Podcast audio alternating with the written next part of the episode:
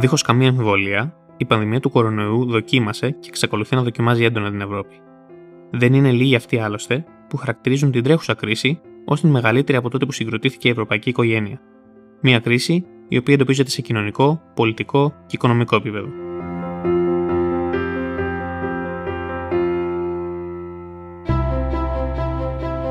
Γενικότερα στην Ευρώπη, αλλά ειδικότερα στην Ελλάδα, το αντίκτυπο της πανδημίας στην καθημερινότητα των πολιτών ήταν ιδιαίτερα έντονο.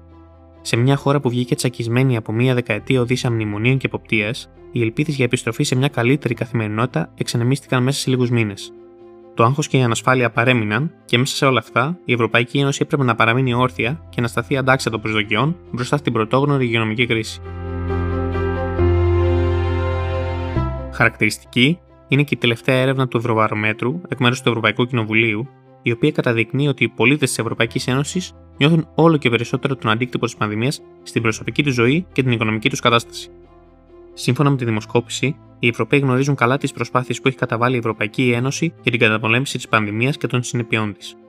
Το 84% των Ελλήνων και 8 στους 10 Ευρωπαίους έχουν ακούσει, δει ή διαβάσει κάτι σχετικά με τα μέτρα και τις ενέργειες της Ένωσης ως απάντηση στην πανδημία ενώ σχεδόν οι μισοί ερωτηθέντες, σε ποσοστό 48%, σε ευρωπαϊκό επίπεδο γνωρίζουν ποια είναι αυτά τα μέτρα.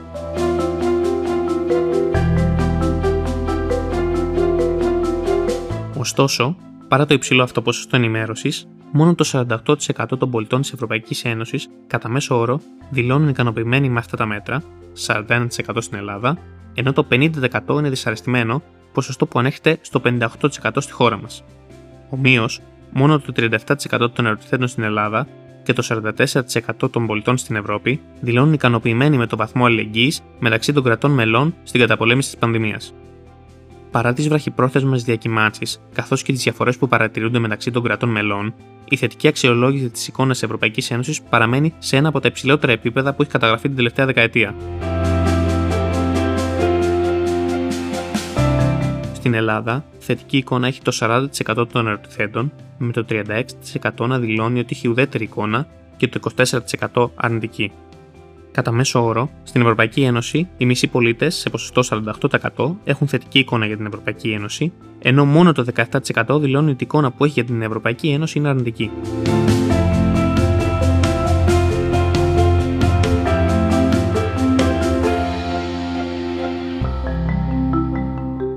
Α δούμε όμως τώρα τι ζητούν οι Έλληνες από την Ευρωπαϊκή Ένωση.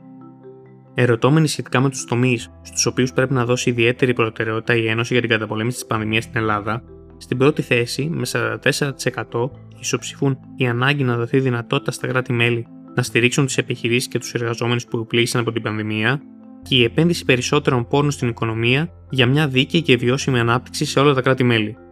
Στη δεύτερη θέση βρίσκεται στην Ελλάδα η ταχεία πρόσβαση σε ασφαλή και αποτελεσματικά εμβόλια σε ποσοστό 33% και στην τρίτη θέση η ανάπτυξη μιας ευρωπαϊκής πολιτικής υγείας σε ποσοστό 29%.